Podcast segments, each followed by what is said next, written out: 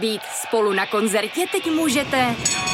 Třeba v tramvaji, na firemní poradě i 1000 metrů nad mořem. Jsme tu, abyste mohli být mezi svými kdekoliv. Tak zůstaňte ve spojení díky datům na naší nejrychlejší mobilní síti v Česku. T-Mobile.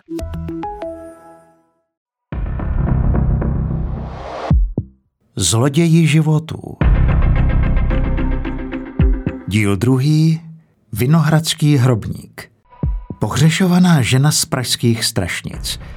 Naposledy byla spatřena na cestě domů ve společnosti hrobníka z Vinohradských hřbitovů.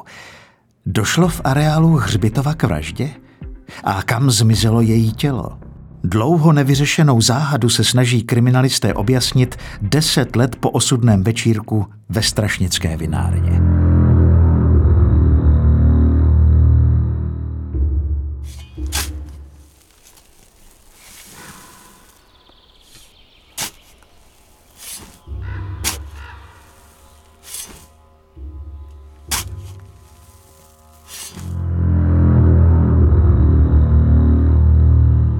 Červenec 2002. Pražské první oddělení se pomalu začíná vyhrabávat z laviny případů divokých 90. Přesto mají kriminalisté práce dost. Obzvlášť, když musí začít prověřovat i případy několik let pohřešovaných osob, u kterých je podezření, že byly zavražděny. Janu Štočkovi se tak dostává na stůl jeden z nejpodivnějších případů, který kdy řešil. Jednou takhle přišel na poradu vedoucí oddělení, přines štos tady těch spisů a říká: prostě je to z pokynu a každej si do skupiny vemete aspoň 2, ne-li 3 tyhle pohřešované spisy, ty pohřešované osoby. Takže já jsem tak v duchu, jsem si říkal, no práce máme hodně, ještě k tomu dělat pohřešovanou osobu.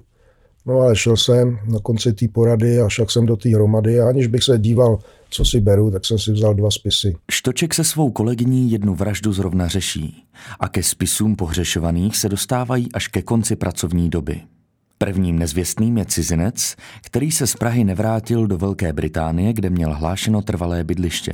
Podle všeho může být kdekoliv na světě. Štoček tak dává spis stranou a pročítá si druhý případ. Ten je už na první pohled podstatně zajímavější. 49letá Jana Zelená si začátkem dubna roku 1993 vyrazila s manželem do pražské restaurace Na Barče. Pravidelně se tam konaly country večery s kapelou, ve které hrál Zelený na basu. Šlo o klasické 90kové dýchánky. Hodně se zpívalo, hodně se tančilo, hodně se pilo. Po zavíračce okolo 11. večer odešel Zelený domů a dobře naladěnou manželku zanechal ve společnosti asi 12 lidí. Skupina pokračovala do jedné ze strašnických vináren. Parta se rozešla společensky unavená kolem 2:30 v noci. Jana Zelená už ale domů nikdy nedorazila. Zelená bydlela nedaleko vinárny a domů měla společnou cestu s jistým Václavem Marešem, hrobníkem z Vinohradských hřbitovů. Mareš měl na okraji hřbitova skromný příbytek a vykonával i funkci nočního hlídače.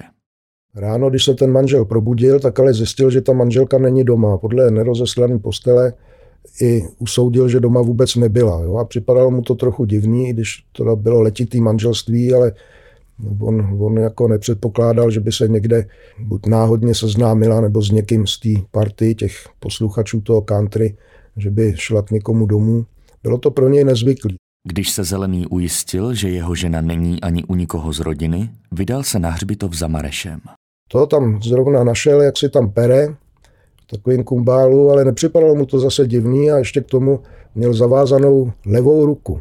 Tak se ho ptal a on jako udiveně říká, ne, no my jsme se rozešli, šli jsme napřed spolu, ale pak tady kousek, tam jak ona bydlí, tak prostě ona šla asi domů a rozešli jsme se a šel tady přes hřbitovi, prostě tady do toho svého příbytku. No tak ten pán, už mu to bylo takový celý podezřelý, tak ale se vracel zase stejnou cestou a už jako tušil, že je zle, tak tam procházel takový ty zákoutí v té spodní části toho hřbitova a na jednom keři tam našel kalhoty, nebo viděl, že tam jsou kalhoty, tak ty kalhoty vzal a podle velikosti barvy to mu připomínalo, že to jsou, by mohly být kalhoty jeho manželky. Tak si je vzal domů, prohlížel si je a teď zjistil, že ty kalhoty jsou tadyhle jako od pasu podél jedné nohavice rozpáraný.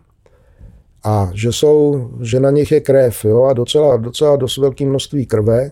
Vzpomněl si, že jeho tchýně, vlastně máma, tady ty pohřešovaný paní, takže když se je koupila, že jí to nějak přešívala v pase, nějak zabírala a taky znovu volal a ta říká, ano, já jsem to tenkrát šila, ale neměla jsem přesně tu barvu těch kalhot, tak jsem to šila takovou načervenalou jako nití, tak on se podíval a říká, no to tady takovýhle je. Nicméně vzal ty kalhoty, se do auta jel za tou tchýní, ta se na to podívala a říkala, ano, to jsou kalhoty ty Jany. No, tak začalo docela zděšení a on teda kontaktoval policii. Jo. Domluvili se do auta, jel zpátky do toho bydliště, tam už čekala teda policie. Případ dostala na starost kriminálka Prahy 3. Okamžitě byly povolány posily a policisté se pustili do prohledávání hřbitova.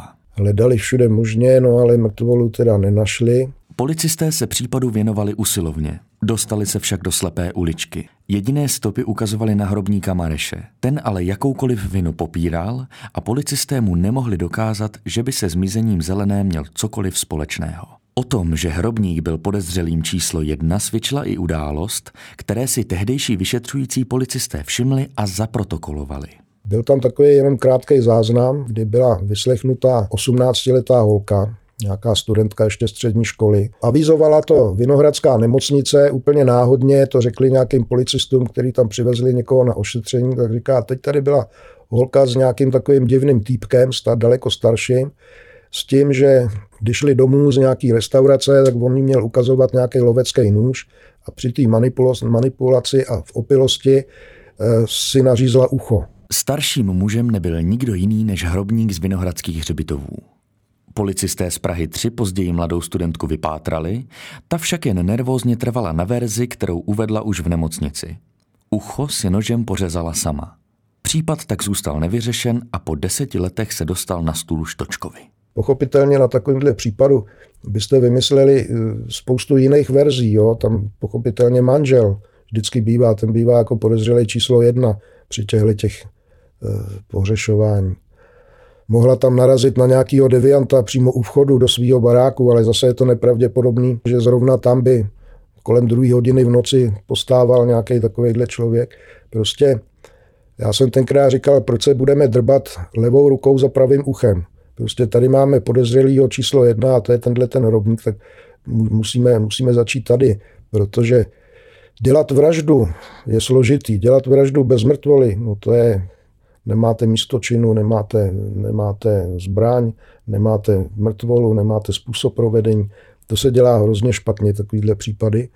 A k tomuhle ještě jsme vlastně museli přidat, že to je více jak 10 let starý, takže ten případ jako nebyl na to, aby tam člověk rozpracovával každý detail, každýho zvlášť prověřoval z té osádky, té restaurace a podobně.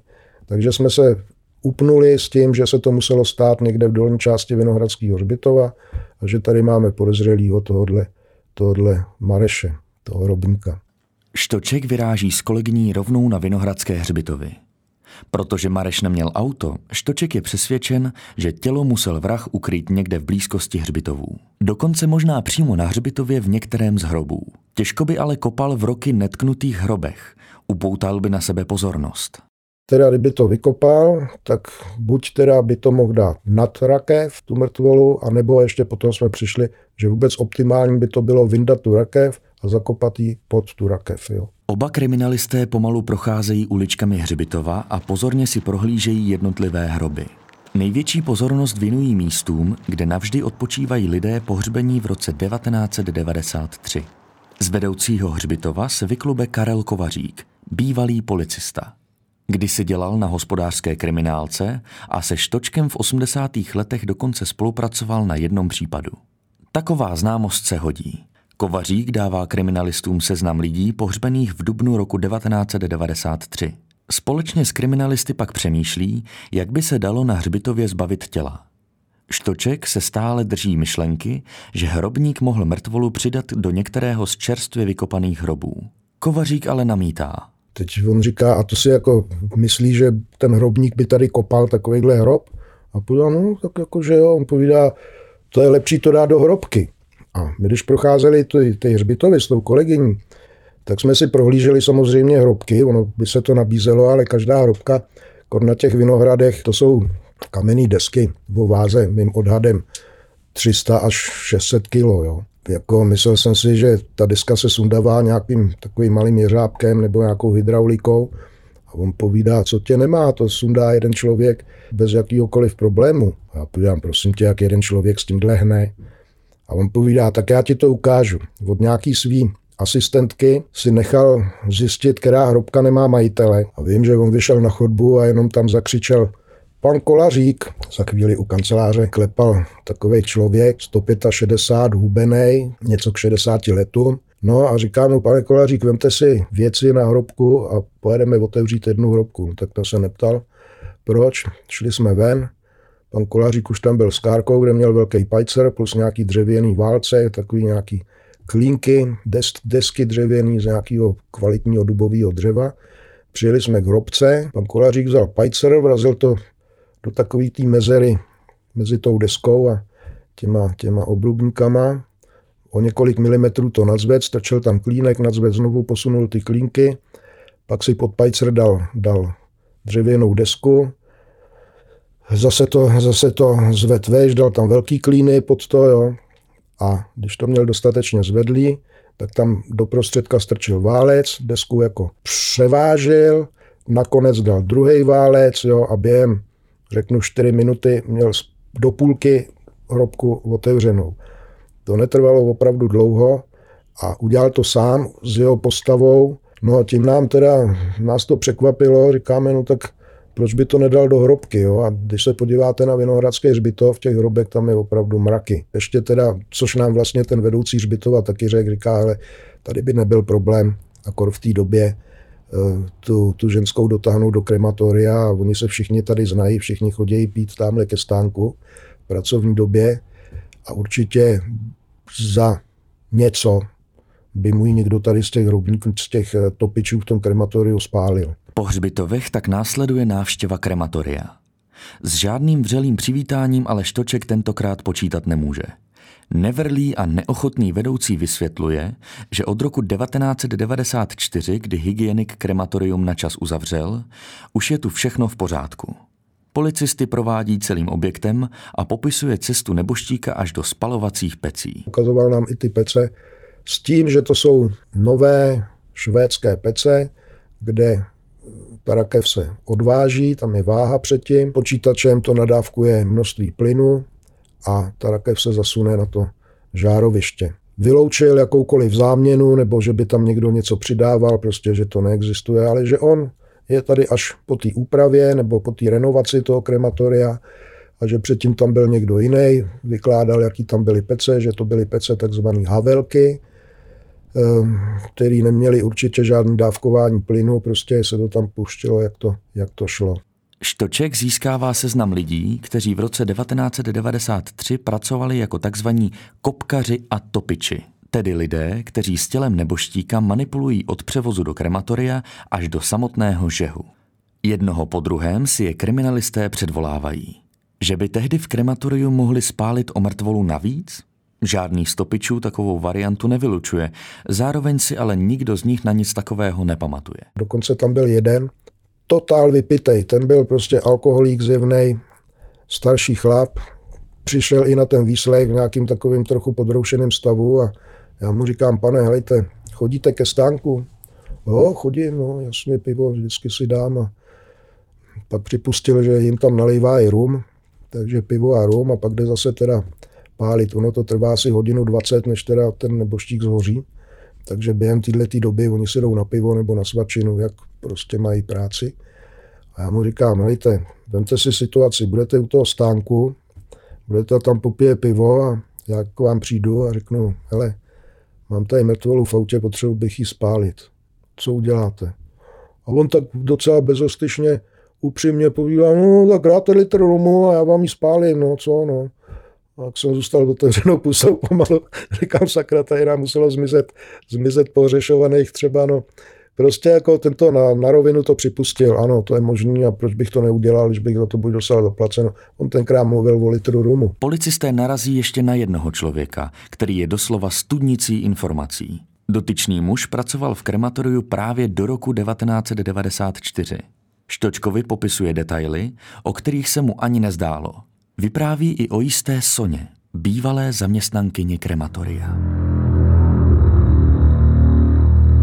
Tak říká, jo, Soňa, no, to holka asi 27 let a teď furt to jako směroval na sex, jo, co se týkalo Soni a že Soňa souložila pouze a jedině na rakvích, jo, s mrtvolama, že to byl taková její záliba. A pak nám dokonce vyprávěl příběh, kdy byl pohřeb nějakého 20-letého motorkáře a teď tam bylo plný nádvoří pozůstalých a pohřeb ve Velký obřadní síni a teď oni chtěli rakev a napřed neměli rakev, pak našli rakev s číslem, ale prázdnou a teďka kde je ta mrtvolá, jo? No, pak někoho napadlo do toho kumbálu, kde Soňa prostě působila, tam chytli Soňu, jak tam má utopení tady toho chudáka 20-letýho, no a tam s ním nějaký erotický manipulace, takže to jsme zalapali po dechu a jako říkáme, no tak nekrofilie, to je hodně vzácný u mužských, ale u ženských je to ještě teda o to vzácnější, to opravdu, jestli budou v republice 3 třeba s touhle deviací. Tak jsme říkáme, no tak třeba nám taky Soně něco řekne, taky nás zajímalo, co to je, jak to je, tak jsme ji nakonec ustanovili a jeli jsme s předvolánkou teda k ní domů, tam nám otevřela máma, říkáme, scháníme, to je asi vaše dcera. Jo, to je moje dcera, ale ona tady nebydlí. A říkám, a kde bydlí? A ona říká, ona se vdala do Norska. Říkám, ale do Norska, tak nějak, jenom jsem se zeptal, koho si vzala. A ona říká, no ona se má dobře, ona si vzala majitele pohřební služby v Oslu. No, já jí to neřek, jo, prostě má se asi dobře, no. Soňa k případu policistům zřejmě nic nepoví. Mezitím se však policistům podaří najít studentku, která před 10 lety vyhledala ošetření kvůli pořezanému uchu právě ve společnosti hrobníka. Ani po letech se dnes už dospělá žena nechce k celé události vůbec vracet. Štočkově je jasné, že mezi ní a Marešem muselo dojít k něčemu děsivému. Ze všech sil mladé ženě vysvětluje, že právě její svědectví může hrát klíčovou roli v objasnění případu. No, ona nerada, bylo vidět, že jako psychicky z toho má trauma ještě i po těch 10 letech a říká, já jsem tehdy chodila do restaurace tam a tam, on tam chodil i ten hrobník a jednou jsem se tam opila a on mi tam poroučil ještě nějaký panáky tvrdého alkoholu, já pomalu nevěděla o světě, říká, to já mám v okno a on jenom tak matně vím, že pojď přespíš u mě, nic se neboj a takhle a zatahni na hřbitov do toho jeho kumbálu, prostě, kde on přebejval. A říká, já tam přišla a v podstatě oblečená jsem usnula na té posteli, jo, v opilosti a tak. A říká, spala jsem možná 2 hodiny a najednou mi probudilo hrozná bolest tadyhle na uchu. Tak jsem se jako probrala, zjistila jsem, že jsem nahá. Nade mnou nahej hrobník Mareš, v ruce nůž, nepříčetný výraz. I nějaký autoerotice tam mluvila. Furt nad ní stál s tím nožem, nebo tak jako na té posteli jako klečel, nepříčetný a říká, musím tě zabít, jo. To už měla to nařízlý ucho, krev jí tekla tadyhle po krku. Najednou on se zkrátka uspokojil, uklidnil a říká, promiň, já za to nemůžu, jo. A vzal jí a říká, pojď, musíme to nechat pošetřit. A došel s ní do Vinohradské nemocnice, což zase nějaký cestičky přes ten hřbitov, tak se dostanete do Vinohradské nemocnice. To, co kriminalisté tušili, je nyní konečně potvrzeno. Tělo Jany Zelené sice stále chybí, ale Štoček může pracovat s několika fakty.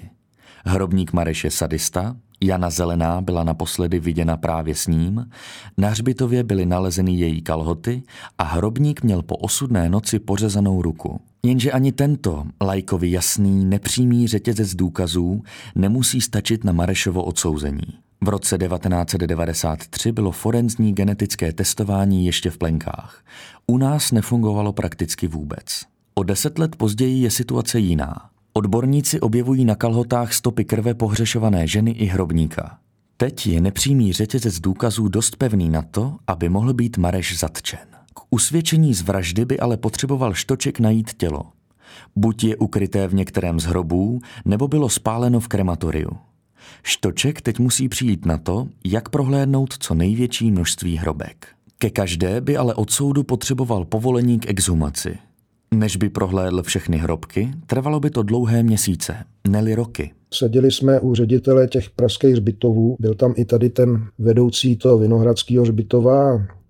Oni přemýšleli a najednou ten ředitel říká, hele, kdy jste dělali naposledy kontrolu průsaku spodních vod a prorůstání kořenových systémů do hrobek. Vyndal nějaké nařízení magistrátu Prahy a tam přímo měli nařízeno, že každých 5 let musí dělat kontroly a zjistili, že to už nedělali alespoň 10 let. A on říká, no tak se pojďte domluvit a my budeme dělat kontrolu kořenových systémů a spodních vod. No a vy se k nám přidáte a kouknete se vždycky. Takže to spočívalo v tom, že na naší technice nám udělali takovou duralovou trubičku, asi přes 2 metry dlouhou. Na konci byla malá kamerka, bylo tam tehdy halogénové světlo, to bylo všechno miniaturní. A když ten hrobník zvedl teda víko té hrobky, tak oni si hledali, jestli tam nemají vodu nebo kořeny. A my jsme tou kamerkou takhle to projeli. Vždycky příležitostně jsme se domluvili, ty hrobníci celkem se s nima dalo mluvit. No, řeknu, že jsme udělali 400 hrobů, takhle hrobek teda. No ale nic atypického prostě jsme nenašli, něco stačilo jenom nazvednout. Tu desku, někde jsme tu desku dokonce odsouvali, protože nebylo z té kamery jasný, co tam prostě je, jak to tam je, ale prostě vždycky jsme spočítali lebky. Prostě jsme nenašli nic, co by v těch hrobech bylo navíc. Jo. Tam jako některé hrobky jsme neotvírali, když tam třeba bylo pohřbíváno po roce 93 a brali jsme jenom prostě, který byly leta uzavřený, jo. A to on ten hrobník, on by tehdy věděl. Takže i takhle dalece jsme šli. Tělo se ani přes důkladné prohledávání hřbitova nikdy nenašlo. Mareš je přesto zatčen. Chtěli jsme na něm, aby nám vysvětlil, jak se jeho krev dostala na ty kalhoty té paní. No, byl to dlouhý výslech, v začátku lhal, zapíral, že se s ním opravdu rozešel a sám pokračoval.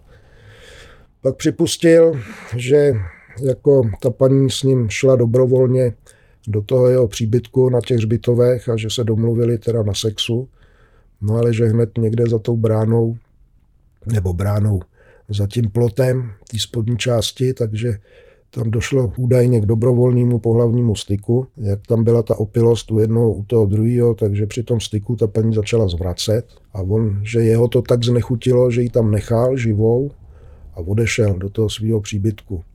No a dál, když jsme tam měli znalce z oboru psychiatrie, který byl na náslechu toho výslechu chvíli, tak jsme z něj za žádnou cenu nedostali, kde ta paní skončila. Takže jsme ho obvinili, ne teda z vraždy, ale s ublížením na zdraví s následkem smrti. Soudce na něj dal vazbu, no a soudilo se to. Hrobník Mareš vinu nikdy nepřiznal. Policie ho obvinila z pokusu o znásilnění a ublížení na zdraví s následkem smrti. O Marešově vině definitivně rozhodne v roce 2004 Městský soud v Praze. Podle soudce je jasné, že hrobník ženu usmrtil. Nelze ale dokázat, jakým způsobem to udělal. Mareš od soudu odchází s 8letým trestem odnětí svobody. Tělo Jany Zelené se do dnešního dne nenašlo.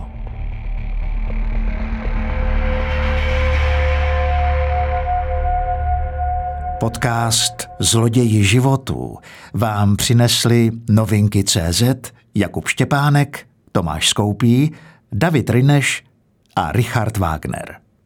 Všechny díly z první série najdete už nyní na novinkách a v podcastových aplikacích.